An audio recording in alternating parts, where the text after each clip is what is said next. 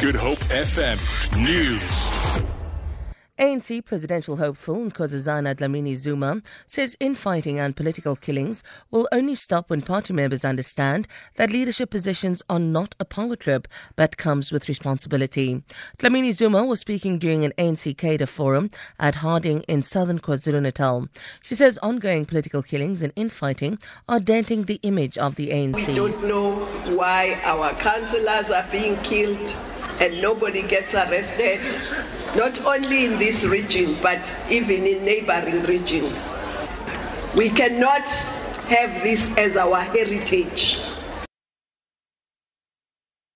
Police divers are continuing a search for a 37 year old man who has gone missing off the coast of Mossel Bay. The National Sea Rescue Institute's Craig Lambinon says the man was on board a supply vessel when he went overboard yesterday.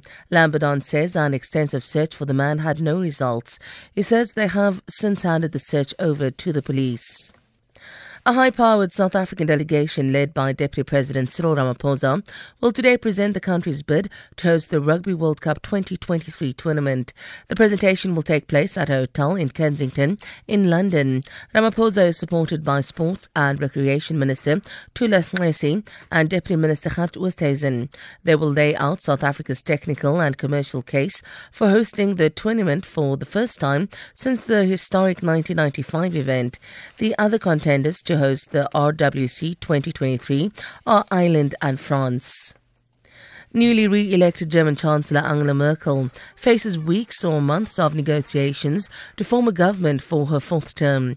Yesterday's vote reduced the centre right party's share of the vote to 33%. The right wing nationalist Alternative for Germany will now take up seats in the federal parliament for the first time after taking just under 13%, the third highest. Jenny Hill reports.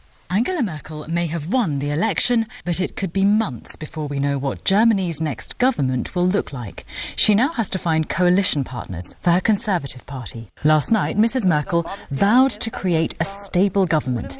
This country, she said, had a heck of a lot of problems. She's likely to woo two very different parties, the Greens and the business friendly Free Democrats.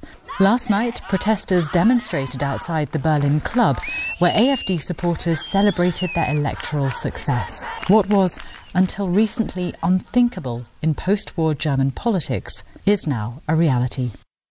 For Good Hope FM News, I'm Sandra Rosenberg.